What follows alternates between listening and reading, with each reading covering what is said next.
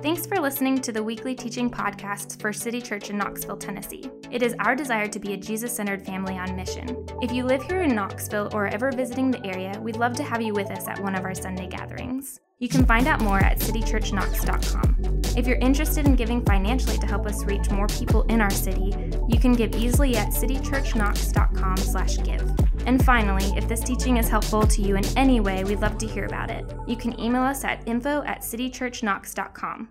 With that being said, here's this week's teaching. Well, good morning, good morning. What's good, church fam? Oh, yeah, okay.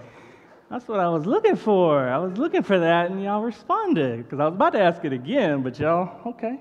I see you. All right. Um, so, if I haven't met you yet, my name is Marcus, and I'm one of the pastors here at City. If you have your Bibles, go ahead and turn with me to John, John 14. We'll kick it off with verse 6, like Sarah read. Uh, for those of you, uh, if you have been coming around for a little bit or are new here and we haven't met yet, I would love to meet you, hang out, um, and all that, kind of get to know your story a little bit um, after the gathering if you want to do that. Also, if you are new here, just to kind of catch you up on what series we are in, we are working through a series called Question Everything. And, and the basic idea is that we're trying to answer questions that people who are working through deconstruction are, are asking the church. And so far, what we've talked about is what does it mean to actually deconstruct well? That was the first week. And then in the second week, we talked about why Christians are so politically driven. And then last week, Kent talked about why God cares about who I sleep with. We only do uh, light topics here, in case you were wondering. only, only light, breezy topics here at City. Um, so today is obviously, you know, another light one, of course. Um, and the question is, is why are Christians so intolerant of other beliefs? Why are Christians so intolerant of other beliefs? So, you typically hear this a lot when people who don't follow after Jesus kind of say things like, Do Christians really believe that even if you are good, even if you are good, you can still go to hell just because you don't accept Jesus? Or, or you're, here's something like this Do Christians really think that they know the only way to God?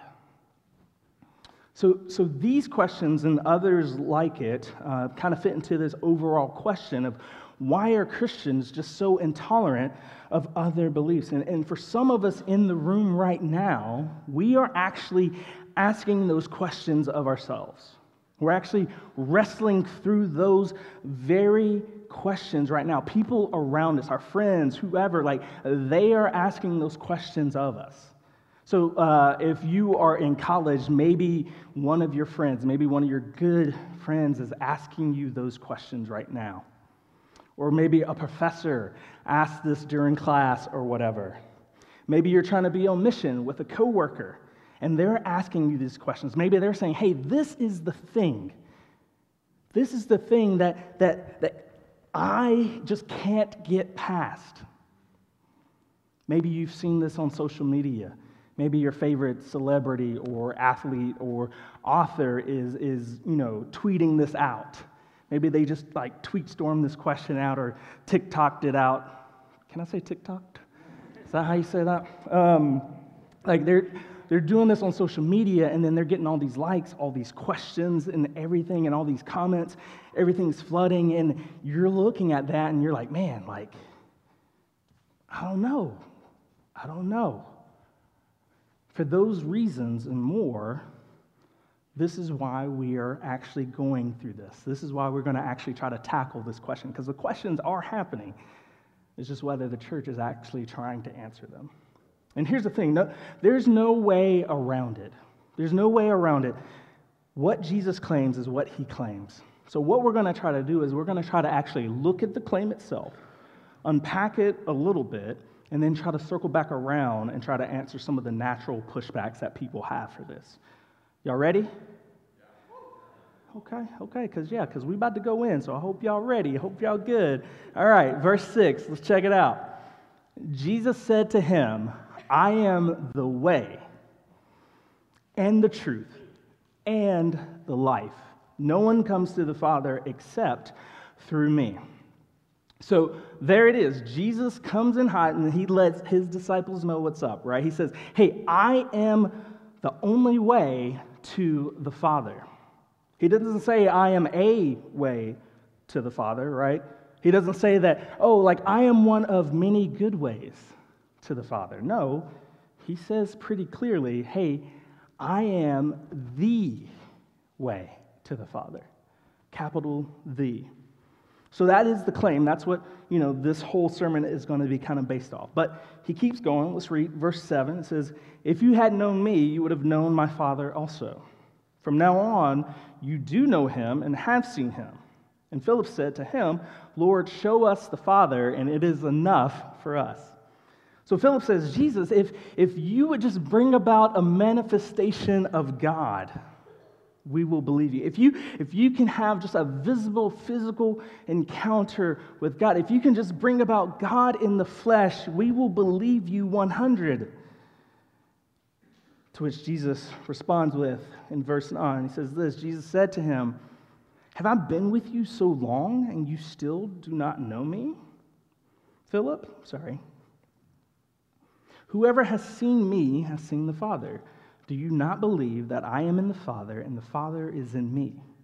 The words that I say to you, I do not ask, or I do not speak on my own authority, but the Father who dwells in me does his works.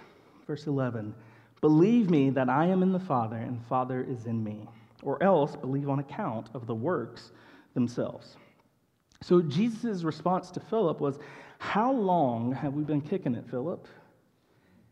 How long have we been kicking it and you still don't know?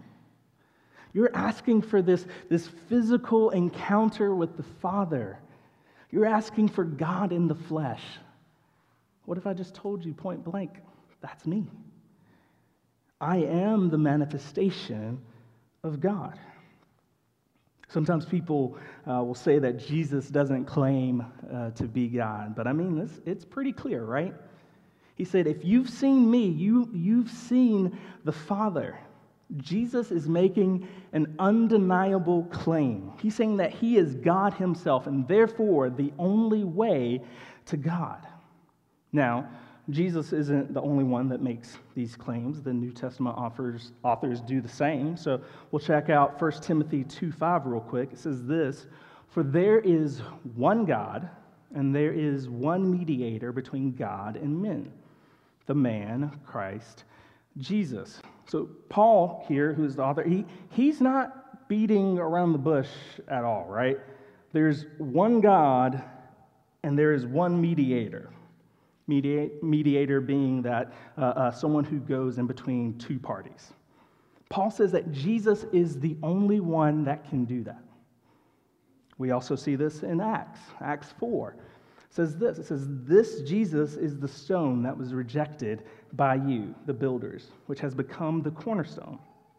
And there is salvation in no one else for there is no other name under heaven given among men by which we must be saved. So this is peter and John speaking here, and they're making a very similar claim that Jesus made and that Paul makes in 1 Timothy. And the, and the way they put it is that there is no salvation in no one else. In no one else. And then, and then they double down and say, matter of fact, there is no other name under heaven given among men by which we must be saved. So, not my name, not your name, not Caesar's name, who was like reigning during this time, not any president's name, not any world leader's name, not your favorite actor or actress, not your mama, not your daddy, not your son, not your wife, husband, nobody's name but Jesus. They're saying that Jesus is the only way to God. Now, there, there is some pushback I hear people talk about, and it's, it's that, of course, of course, these people thought that Jesus was the only way. They, they were very narrow minded, they had a simplistic mindset. They didn't know about all these other religions that were out here. They're not a pluralistic society like we are today. But the problem with that, actually, is that that's not true. The Roman Empire was actually a society that was built on pluralism. Rome had conquered the world, and all the people uh, uh, they had conquered had their own gods. The Ephesians had their God, the Egyptians had theirs, the Jews had theirs as well, and so forth and so on. And some gods were not geographical in nature, but kind of restricted to a certain dimension. So you had, you know, the god of fertility, or the god of traveling, or the god of war. War? War. war. Always, always get that confused. Um, and, and that was all cool with Rome. The way Rome saw it, everybody could have their own God, but there was kind of a limit or a sphere of influence that they could, you know, have their God in. So you couldn't be out here, you had to be like kind of contained. And so Roman historians actually tell us that one thing no one was allowed to say was that their God was superior to any other God. Basically, the message was to each his own, as long as you don't say anything else about another God. As long as you don't say anything wrong about another God, we're good. Now, does that sound familiar to anybody in the room? Does that sound, I don't know, familiar to anyone living in 21st century America? That's us. That's, that's us, by the way. That's us. That's everybody in the room. Um, that is, that is us. I mean, it's, it's pretty identical to our approach today, actually. And this was the world that Christianity was born into. See, one thing people uh, will say today uh, is, and believe actually is that because Christianity was sort of like exclusive and dogmatic uh, uh, uh and dogmatic, their claims were a product of its day. Sure, they believed, you know, that sort of thing back then, but now we've come to see the value and the worth of all these faiths and traditions and religions. But the reality is, is that guys like Peter and Paul, they were not preaching to monotheists. Monotheists being people who believe in a singular, powerful God.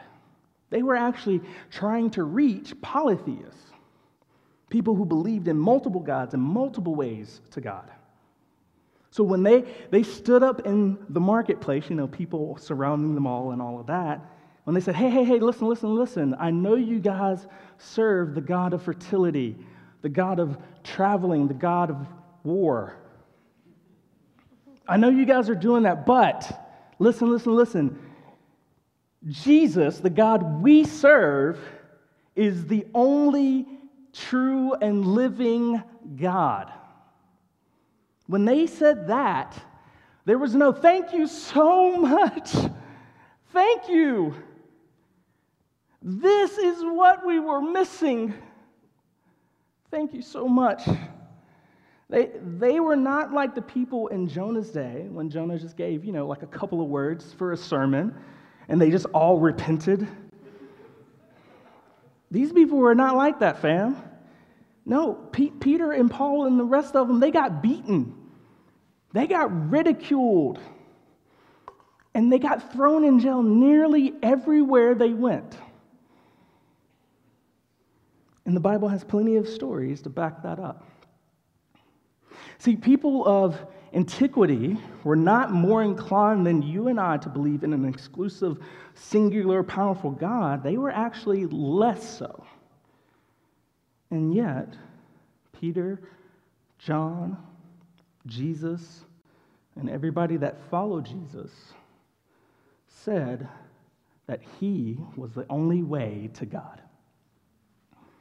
So, this, this right here, this is what has been handed down to us through the church. This is, this is church history. And while we are a long way from the early Roman Empire, the claim that Jesus makes of being the only way to God remains very unpopular and contested today. Now, when I hear it contested today, the objections come in three primary, primary forms. First, uh, is it not dangerous? to claim that Jesus is the only way to God? Number two, is it not arrogant to claim that Jesus is the only way to God? And number three, is it not more inclusive to claim that all good people go to heaven no matter what they believe? So usually people will say it in kind of one of these three ways. I'm sure there are more, but like usually one of these three ways that, that claiming Jesus is the only way is either dangerous, arrogant, or exclusive. So that's what I want to do for us for the rest of this time is to kind of spend time on each one and kind of unpack them, uh, and we'll go from there. First up, is it not dangerous to claim that Jesus is the only way to God?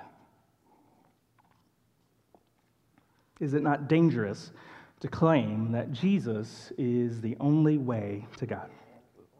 So people will argue uh, doesn't religious fundamentalism cause all sorts of problems and therefore should be done away with? Isn't this uh, a sort of religious fundamentalism that starts wars and leads people to crash airplanes into buildings and all of that stuff? Doesn't it divide us and, and cause strife among us? Shouldn't we just do away with that? And to that, I would say, well, I mean, it certainly can be. But I would also add, it also depends on what your fundamentals are. If, if your fundamental is, we have the truth and we will do anything to force this truth upon you, then yeah, that, that's pretty dangerous. That's pretty dangerous. And there are many who claim to be Christians, who claim to follow after Jesus, that do this in various ways. I mean, Kent covered it in the second week, but there are some people who desire power so much that they'll use Christianity as a front. For them, Christianity is just a mask, it's just a layer to be able to get that power that they desire. But listen, for followers of Jesus, that's not what our fundamentals are. That's not what it means to actually follow after Jesus. It never has been. See, the center of our faith is actually Jesus. He embraced those who were different than him. He even died for his enemies. He didn't force his belief system onto someone, he invited them, he welcomed them in. And the people that didn't want anything to do with Jesus, he said, okay. See, sometimes people use the term uh, Christian extremists um, to refer to people who uh, are kind of all in on their faith. Um, and often the type of people that are attached to Christian extremists are people who claim Christianity but do things that actually don't match up with what Jesus is like. So, case in point, there's a dude uh, in Seattle who went into an abortion clinic and shot people. They labeled him a Christian extremist. And so sometimes people will use that term to kind of describe anyone who does things differently because they follow after Jesus or, you know, supposedly follow after Jesus. For the record, I hate the term Christian extremist. It kind of feels a little icky, a little weird. Um, but if we were to actually use the same term, I would say that a true Christian extremist is actually someone who would serve those who were against them, who would die for their enemies, the same, same way Jesus did. See, Jesus didn't come to, like, you know, throw his power around, throw his weight around, and be like, hey, you guys, like, I'm here now. Serve me. I'm here. He could have. Surely he could have. But instead, like he says in Matthew 20, 28, he says, Hey, I came to serve. I came to serve, not to be served. There's even a passage where one of Jesus' disciples, he tries to get a little violent when, uh, when the uh, Pharisees try to, uh, when the Pharisees arrest Jesus. And Jesus was like, hey, fam, like, put that sword away, man. Put, put that sword away. We're not about that here. That's not, that's not what we're doing here. So, really, if, if you met a true Christian extremist, by definition, they wouldn't kill you if you disagreed with them. They would actually die for you. See, we have a person who, who is the truth, who forgives us. And as a result, we should be the most forgiving, the most understanding, the most sensitive, the least high and mighty people around. So is religious fundamentalism, religious fundamentalism dangerous? Man, it sure can be. It sure can be.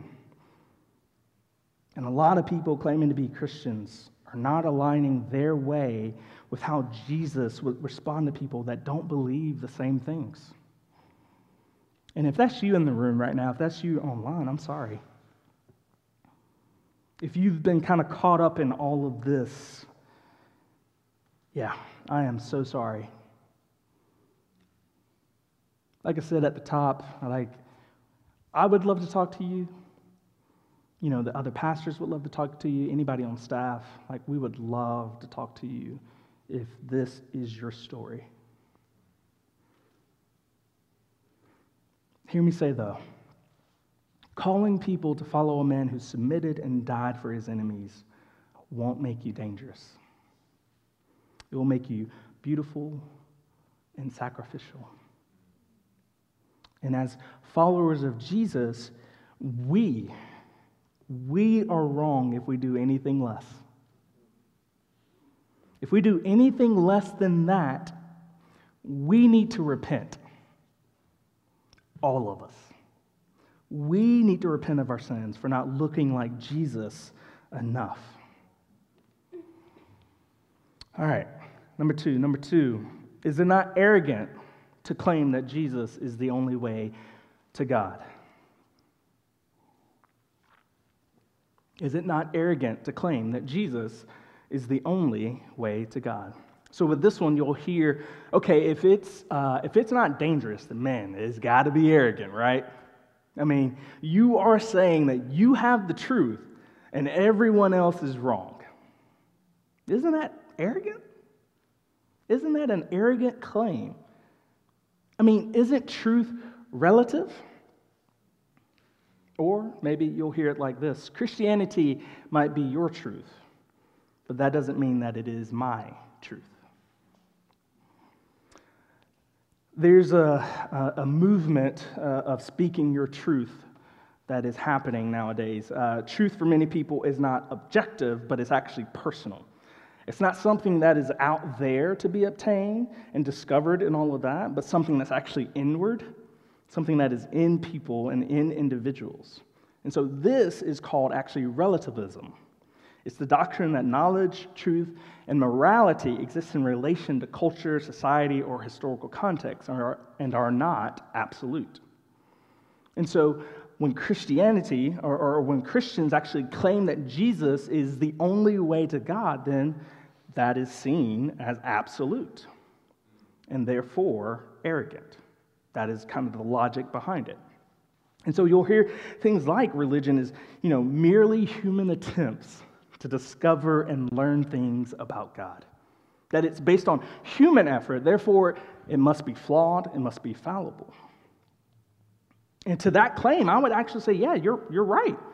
I would agree that Christianity is flawed and fallible if that were true. If it's based off of human effort, yes. At that point, it is pride and arrogance.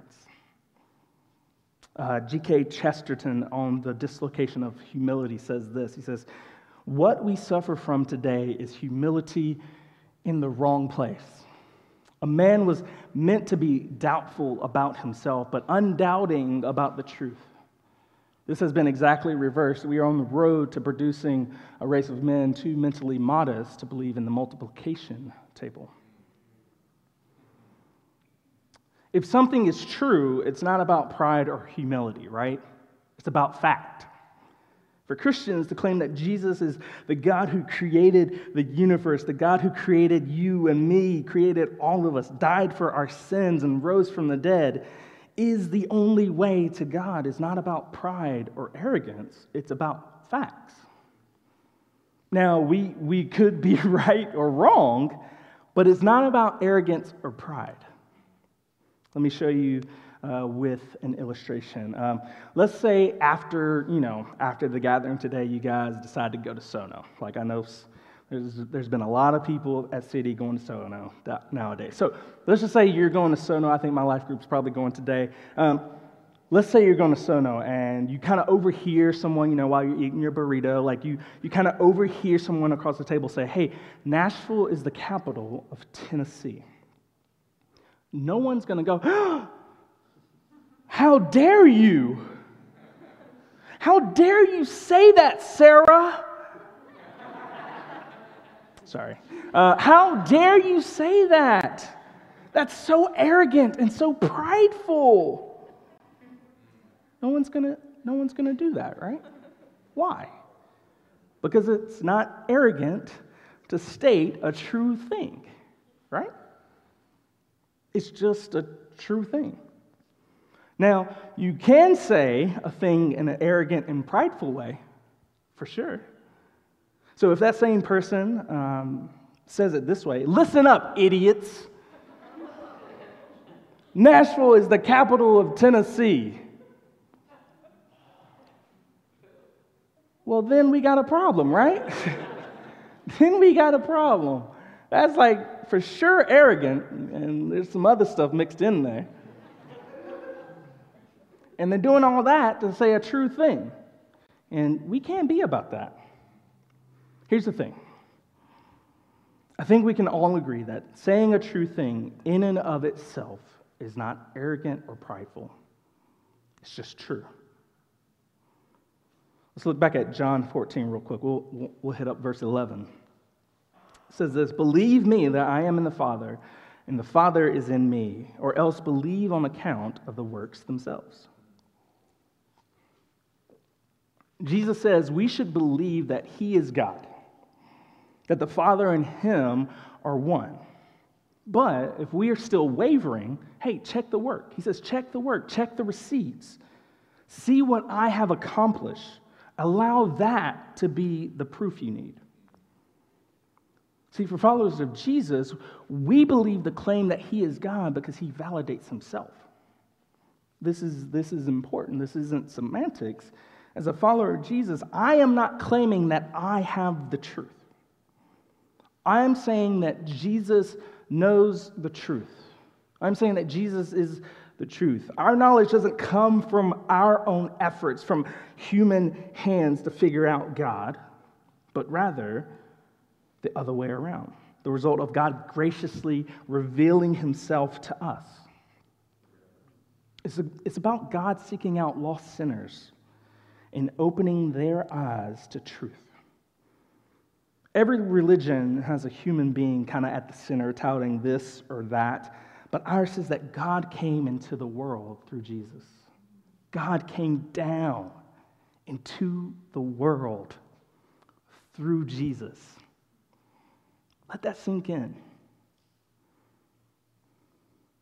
So maybe, maybe the, the real objection is with Jesus himself. Maybe that's the rejection. Everything comes down to, to what people think about him and not necessarily what, he, what they think about us. Jesus makes all the truth claims, not us. We're just passing them along. This is the way that Peter uh, and John kind of defend themselves in Acts 4:20. They say it this way: We can only keep reporting what we have seen and what we've heard. I don't actually know, at least not on my own, but Jesus rose from the dead, so I am going to say what he said. I'm going to say what this guy said. That's not arrogant. Arrogance would be arguing with the guy who rose from the dead simply because it doesn't sound right to me. I've heard people say, well, religion is, is like we are all climbing uh, a mountain but we're just all on different sides of said mountain. So we can only see, you know, our side of the mountain. And when we, and when we get to the top, we realize we are all climbing said mountain together.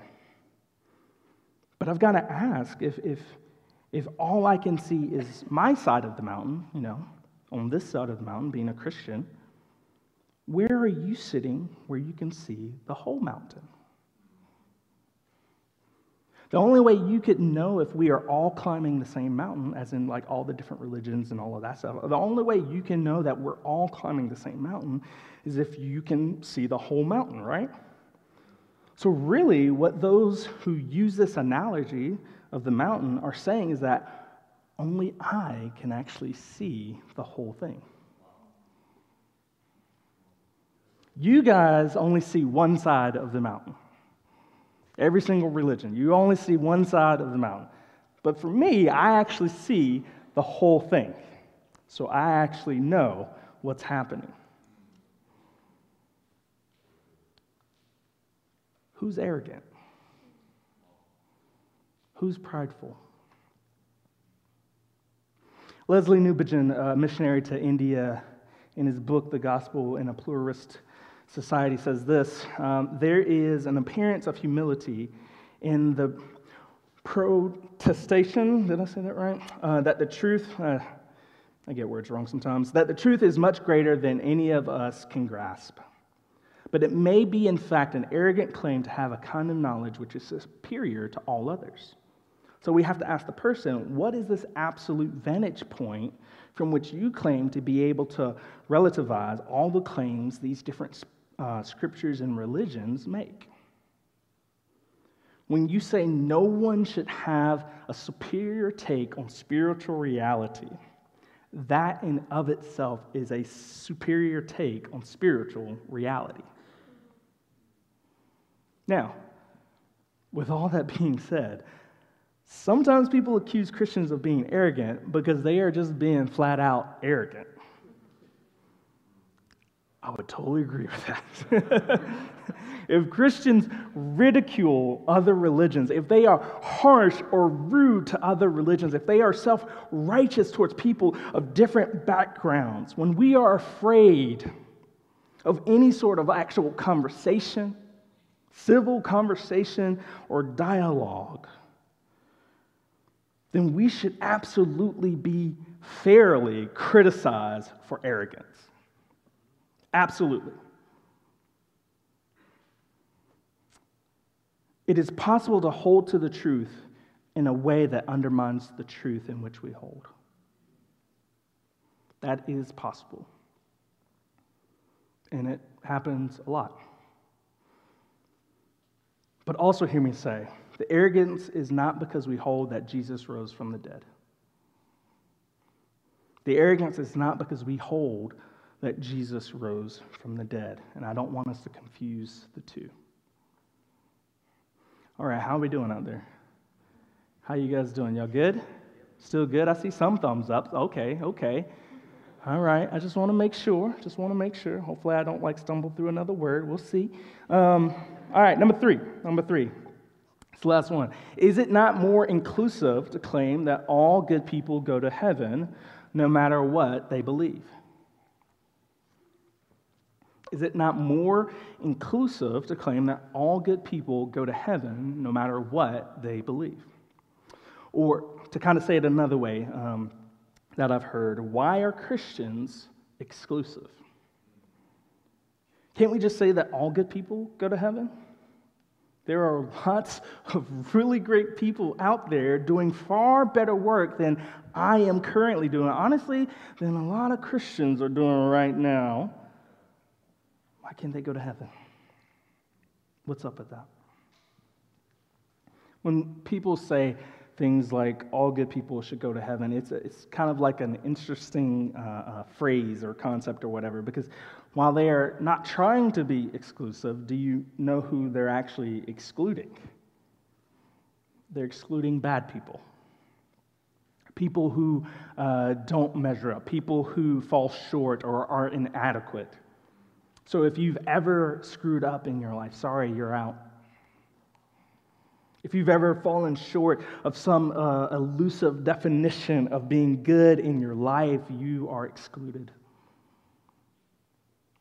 Now, I don't know about you, but I'm not really in love with that worldview because that would mean that I'm actually out. That means that, that the people I know are out. The people I actually do life with are out. That is way more exclusive than what Jesus actually claims. That is far more divisive and exclusive and self righteous than what Jesus claims.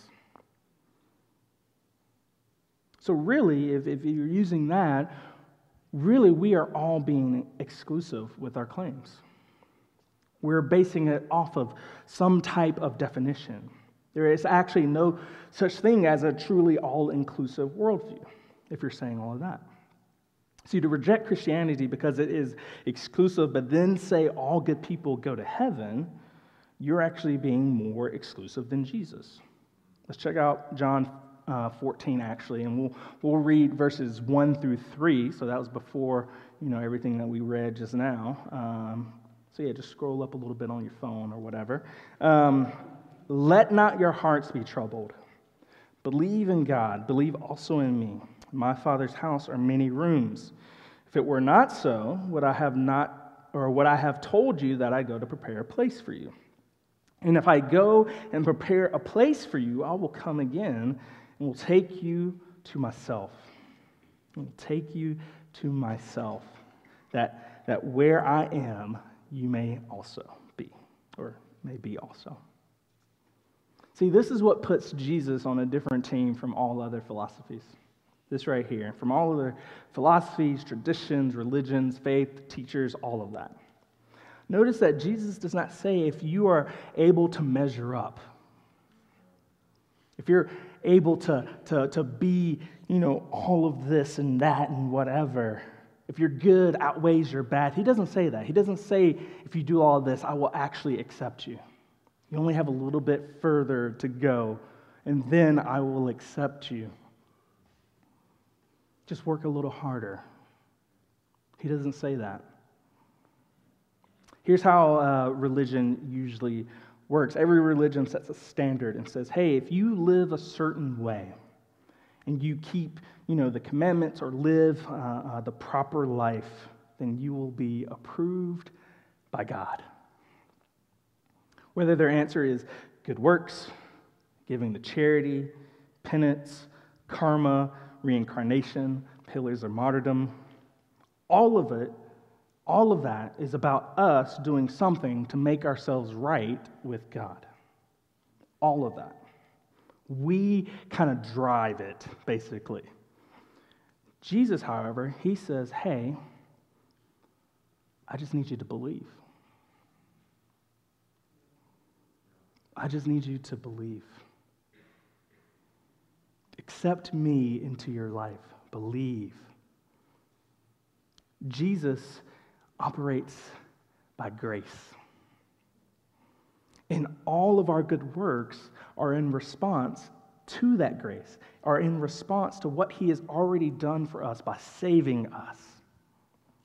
We don't have to perform.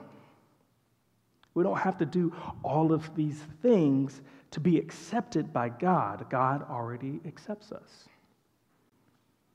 See, Jesus is exclusive, but he's not exclusive because of who he lets in. He is exclusive because he is the only way to get in. Let me say that again. Jesus is not exclusive because of who he lets in.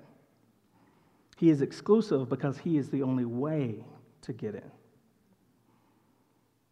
So there is, there is room for everyone at the cross. Everyone is welcome. The cross is for all of us who have failed and failed again and continue to fall short. It's for us who, who sin and repent and then somehow find ourselves back in that sin.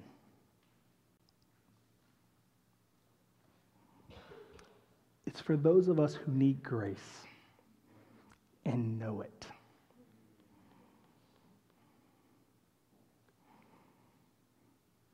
It's for those who are weak and needy. It's for you, it's for me, it's for everyone. This means in, in Christ there is room for everyone. For everyone. He welcomes all of us. He welcomes all of us.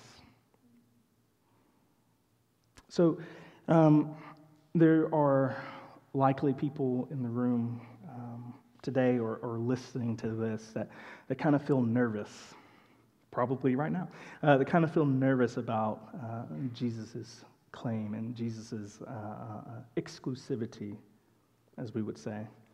And to those people, I would just kind of invite you to see that we're actually all making exclusive claims. All of us. No matter our belief, no matter our belief system, all of us are kind of drawing lines in the sand. All of us are deciding who's in and who's out, basically. All of us are including somebody and excluding somebody. The only difference is, is one, is the basis on which you're doing that true or false, right? And then two, how compassionately do you treat those on the other side? And I would argue that the way of Jesus provides a pretty compelling response to both of those questions. To the first one, he says, examine the claims, check the receipts, test it, ask questions of it. Don't be afraid to ask questions. Question everything. Look at the history, look at the works themselves. Check with other followers of Jesus, see if it stacks up. There's plenty to build a belief in Jesus in as the way, the truth, and the life. And to the second one, he says this He says, if we're all going to believe in one exclusive belief system or another, why not believe in the one that teaches compassionate acceptance for anyone and everyone? That is the way of Jesus. And that is who we're trying to be here at City. Let's pray.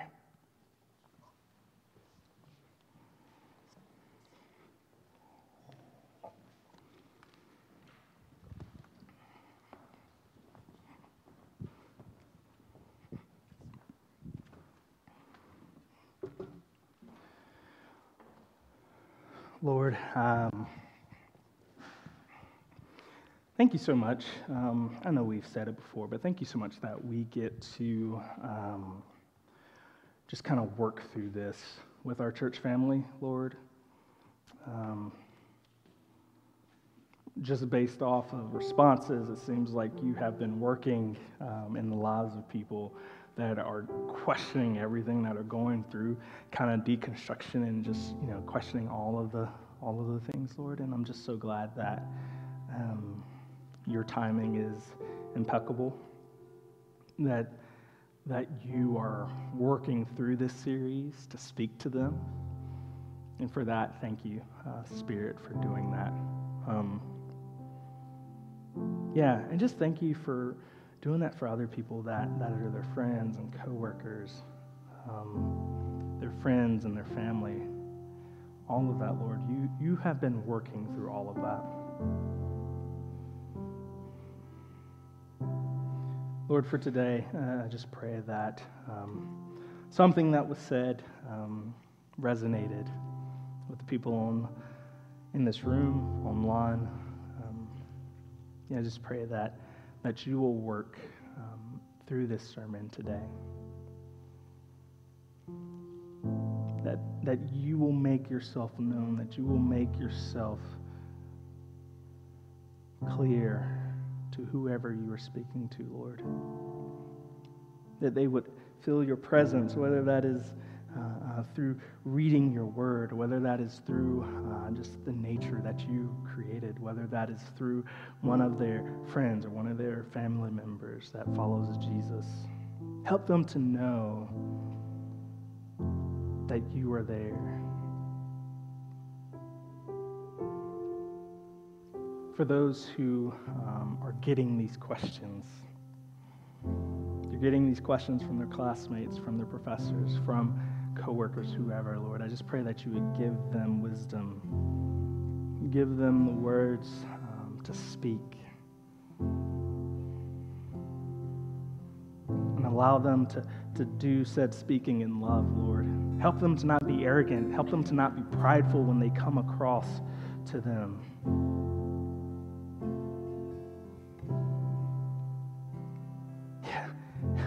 help them not to say, listen up, idiots.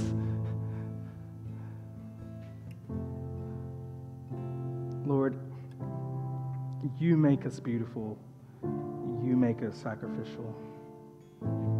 Lord, I just pray that you will continue to remind that to everyone today. Help them to know that. Help them to, to reflect that to the world around them. Yeah, we ask all of this in your name.